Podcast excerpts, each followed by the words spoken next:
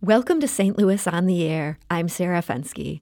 Luz Maria Henriquez took a new job as executive director of the ACLU of Missouri on February 24th. That was just one month ago, and it's been a month in which life as we know it has been completely upended. But the work the ACLU is doing surely feels more vital than ever. The organization is now fighting to get some detainees released in advance of possible coronavirus outbreaks in jails. It's working to make sure elections stay fair and democratic, and much, much more. And so joining me today to talk about that work and her life is Luz Maria Henriquez. Luz, welcome to the show. Thank you for having me. So, Luz, uh, talk about trial by fire. I mean, one month ago, did you have any sense that your entire agenda was about to shift so dramatically? No, I did not. Um, one month ago, I was very eager and happy to be starting at the ACLU of Missouri. And at the time, uh, I knew that COVID 19 was happening abroad, um, but I did not imagine at that time the the changes to everyday life that would occur pretty much overnight. Um, I would say within the second and third week of me joining at the ACLU. Um, but it's given me a really good opportunity to truly value um, having the ACLU and the, being part of that community because I think it is a a very important time for us to be closely watching what our government's response is and making sure that uh, the response is scientifically justified and no more intrusive on civil liberties than absolutely necessary. Hmm. So, to some extent, the agenda remains the same, just different specifics that you're dealing with? Well, our mission uh, continues to be to ensure that uh, civil liberties are not infringed upon um, at, at, pretty much any point in time. But I think uh, with the coronavirus and with um, with everything that's going on, what we want to make sure is that we are following the that our policies are informed by what our public uh, health officials are saying and what what public health experts are saying, as opposed to motivated out of just purely fear or um, politics. Mm-hmm. There's been a lot of talk, people saying, wait a minute, I didn't know the government was allowed to do this. I didn't know the government was allowed to do that. And yet, to some extent, a, you know, some of these measures seem necessary. Where do you draw the line and say, okay, here's where um, this is something where we have to make sure the government doesn't step into infringing on this particular freedom? Well, I, I don't think that there's a blanket rule. Um, I think what we're looking at is really what our public health experts are telling us is necessary to to contain the spread of the virus. Mm-hmm. Uh, we at the ACLU understand that we are part of this larger community and that there has to be some sort of balancing when when our public health experts are saying that if we if we uh, engage in these particular practices during this time, uh, that will minimize the spread of the virus. We want to make sure and be both uh, safe and healthy, but also maintain our civil rights and liberties to the maximum extent possible. And again, that would be informed by public health experts. Mm-hmm. I know we'll get back to coronavirus here in a little bit, but since this is many of our listeners' first introduction to you, um, you know, back when we were first planning this interview, I think we were thinking of this more as, as a get to know you, and I, I don't want to leave that off the table. So I understand you're a California girl, but this isn't really the California of Beverly Hills 90210. Um, what, what brought your family to Fontana? Uh, so my parents immigrated to uh, the LA area uh, way before I was born as teenagers. Uh, they were immigrants from Mexico. They did come over to this country undocumented. Uh, and I was I was born in the LA area, and my family eventually moved um, out of the LA area at the time uh, because of of uh, fear from where the area that we were living. There was a lot of gang activity at the time, mm-hmm. uh, hmm. so my parents moved our family into the Fontana area, um, which is where I grew up for the majority of my life. And you said your parents, when they came over, they were undocumented. Um, was that something that presented challenges for you when you were a kid? So I will say we were fortunate to uh, have my parents be eligible for amnesty in 1986. Um, and that I believe, I firmly believe, really changed the trajectory of my life because mm-hmm. I have seen uh, relatives and friends who did not have that same opportunity, where they have continued to live in the shadows and in fear of of um, having their family broken apart because of documentation issues. Um, mm-hmm for me, when I was three, that was uh, when my mother uh, and, and father were able to apply for the amnesty program. Um, and I still to this day remember 10 years later going to their citizenship ceremony uh, hmm. in, I believe it was 1997, because that was when they were eligible to apply for citizenship. Amnesty has become such a dirty word in places like Arizona and even some parts of Southern California. People look at this as, as you know, just such a terrible thing. Um, for your family, what kind of benefit did that have once they were able to get in line for that legal process?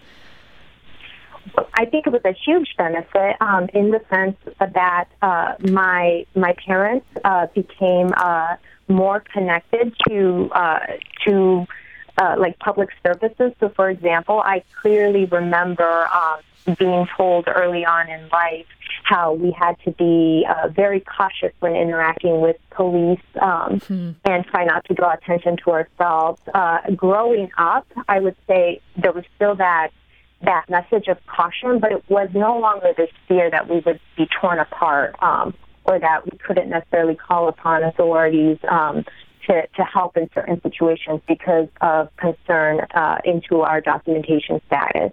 Uh, the other thing I would say is one thing I was very well aware of was um, the impact that not having documentation status could have on on, um, for example, employment um, mm and how easy it was to uh, work the job because I saw this all the time and I heard friends and family talking about it and not get paid and really feel like there was no recourse. Um, hmm.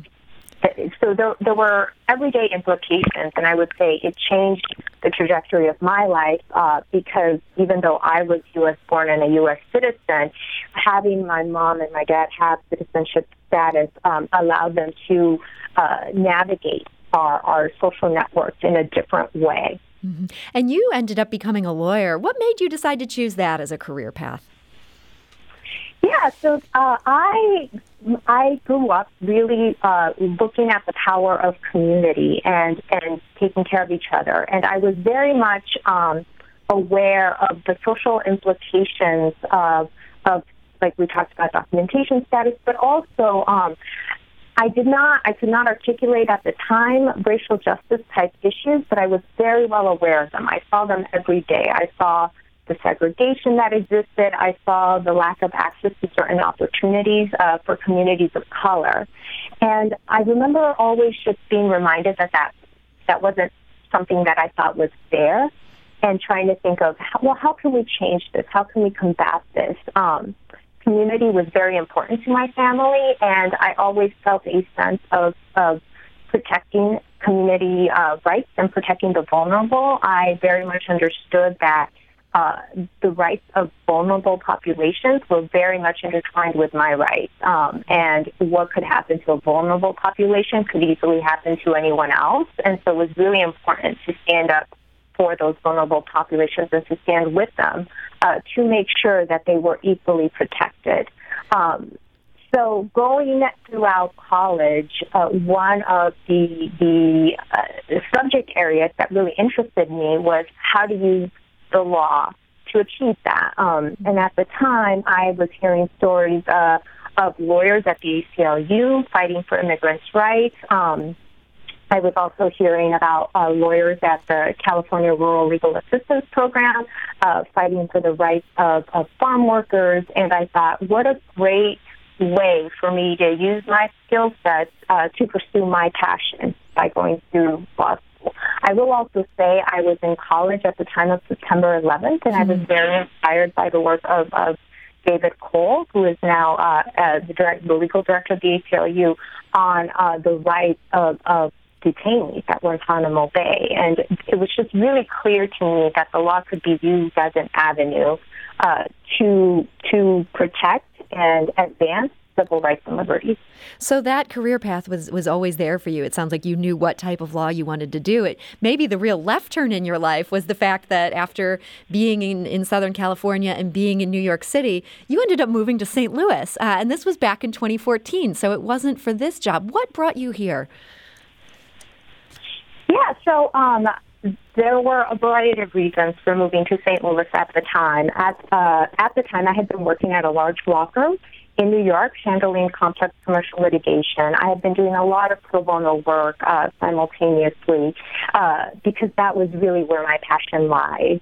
Um, and I had really great experiences building my litigation skill set at the law firm. Uh, and my family and I at the time were looking uh, for new opportunities.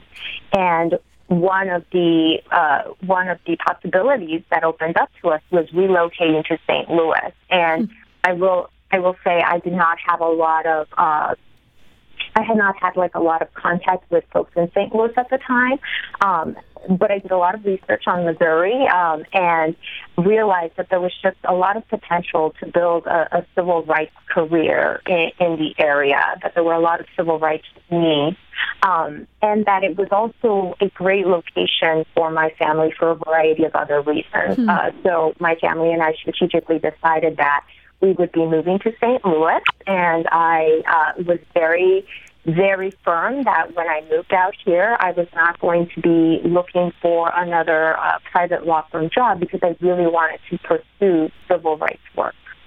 We're talking to Luz Maria Henriquez. She's the new executive director of the ACLU of Missouri. She's actually celebrating one month on the job as of today, and, and what a month it's been. Um, Luz, now, Missouri can be difficult terrain for people working on these issues. And obviously, you know, you've had some, some key positions here. But I'm wondering, do you find it hard to talk? Do you find you have to talk about these issues differently when you're in Missouri than you would have in, say, California or in New York? Uh, yeah, I think I think you do in the sense that uh, when you're in California New York, I think it's probably a safe assumption that if you're talking about civil rights and civil liberties uh, issues, that uh, you're in a group of folks who are already um, on a similar page as you are. What I have found in Missouri uh, is that folks are at just various different levels. Not that folks are not receptive to talking about those issues, but uh, the understanding of those issues may be different. Hmm. Um, so I think I think it does it does change the way we talk about the issues. Um, but that's okay because I think it's it's an opportunity to really explore so many different viewpoints that perhaps may not be as readily available in the East Coast or the West Coast where I was used used to being. Um, and I think it also uh, increases the ability to talk about these issues um, on a larger scale to a larger, broader group of folks. Now, you were the managing attorney of the Education Justice Program at Legal Services of Eastern Missouri. What were some of the key things you were working on in that job? Yeah, so um, in that that was a program that I built at Legal Services of Eastern Missouri uh, to really target the education inequity issues that uh, we were seeing in, in Missouri. Um, we really looked at school to prison pipeline type of issues and access uh, to educational opportunities to children of color. Uh, so we had several cases that we worked on, and we used a variety of impact uh, impact advocacy tools, including affirmative litigation. Um, along with that, we did a lot of community uh, community education, uh, like know your rights type of, of workshops, um, so that parents and students were aware that uh, there were rights and statutes that surrounded things like school discipline.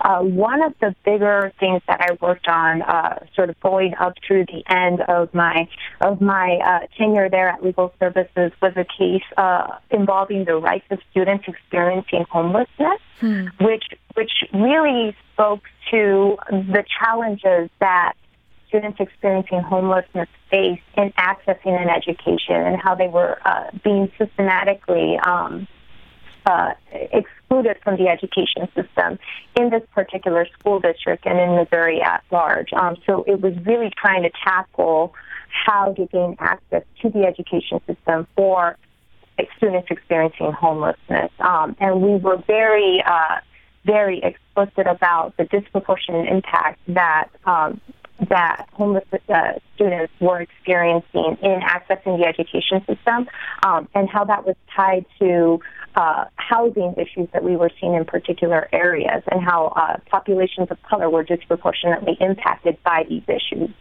So, what made you made the make the jump to the ACLU? So, uh, I will say it wasn't uh, it wasn't something that I I uh, initially uh, jumped to. It was something that I really really uh, considered because I wanted to have um, a larger impact across various systems. And I really enjoyed the work and what I had built at Legal Services of Eastern Missouri. Um, but I, I wanted the opportunity to have a larger statewide impact across institutions beyond just the education system. And I thought this would be a really good opportunity for me to take the skill sets that I had developed. Um, as an attorney in New York and then running a program here in St. Louis um, to really look at larger issues and how those issues are are um, intertwined and impacting one and the other, as opposed to just narrowing the scope and looking at one specific issue. And so, in this first month, and again, we know it's only been one month, like you have just jumped into this job in a, in a time when there are so many things happening so fast and, and changing so fast in this state. Um, but one of the first issues that you found yourself jumping right into has to do with the health of detainees in our prison system and in our jails. And you issued a statement saying Missouri should heed public health experts' advice and immediately release individuals in detention who are at high risk of severe illness or death from COVID. COVID 19. Um, what kind of response did that call get? Is there any such effort underway that you're aware of?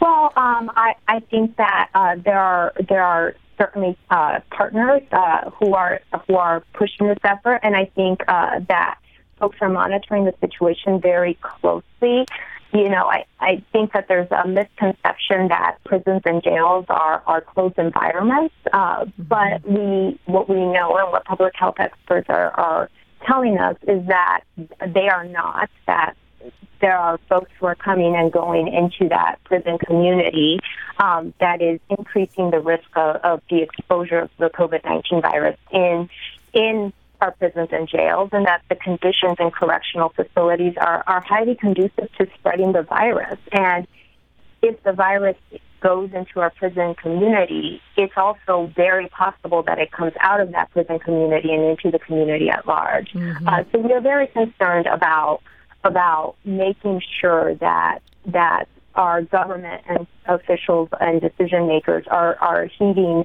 the public health experts advice about reducing the prison uh, prison population and the jail population and reducing the the uh, potential exposure to the COVID nineteen virus.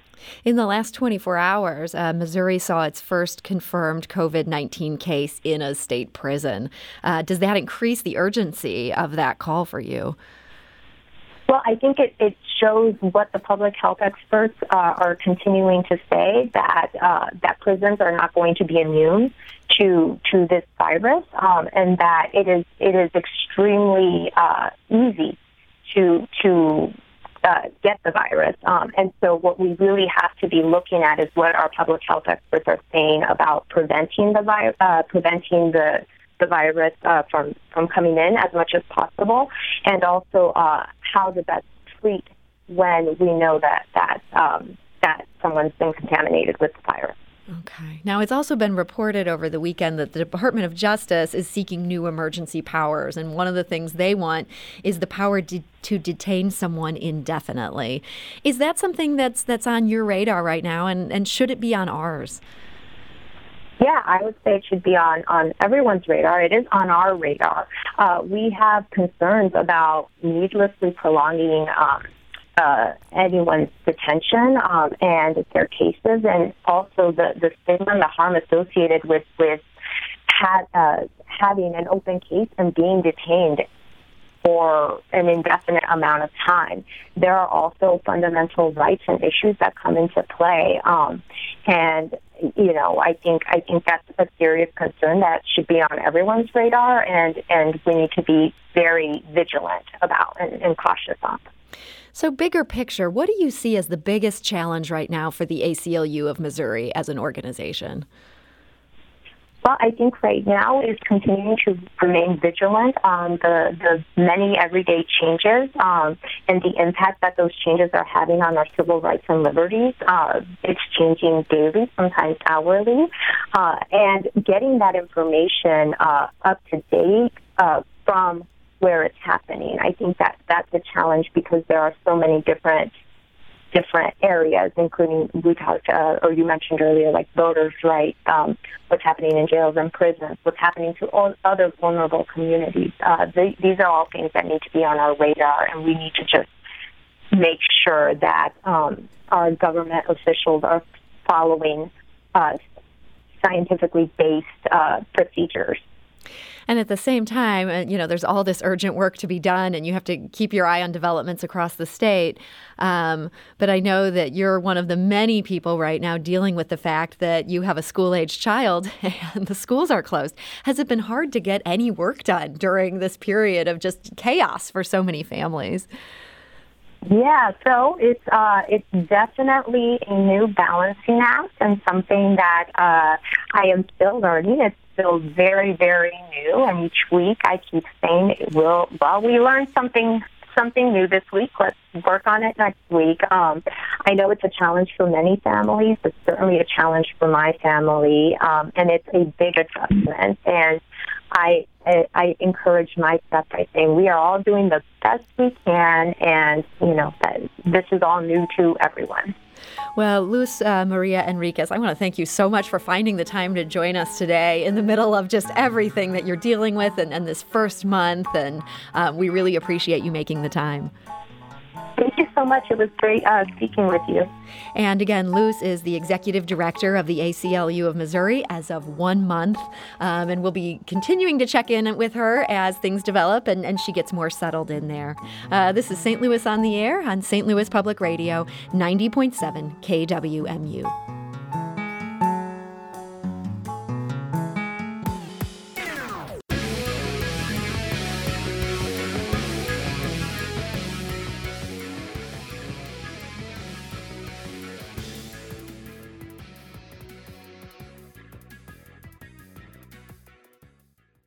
Support comes from Missouri Forest Products Association, committed to sustainable and sound conservation of the state's forests, which support more than 41,000 Missouri jobs, resulting in a $10 billion industry. ChooseWood.com.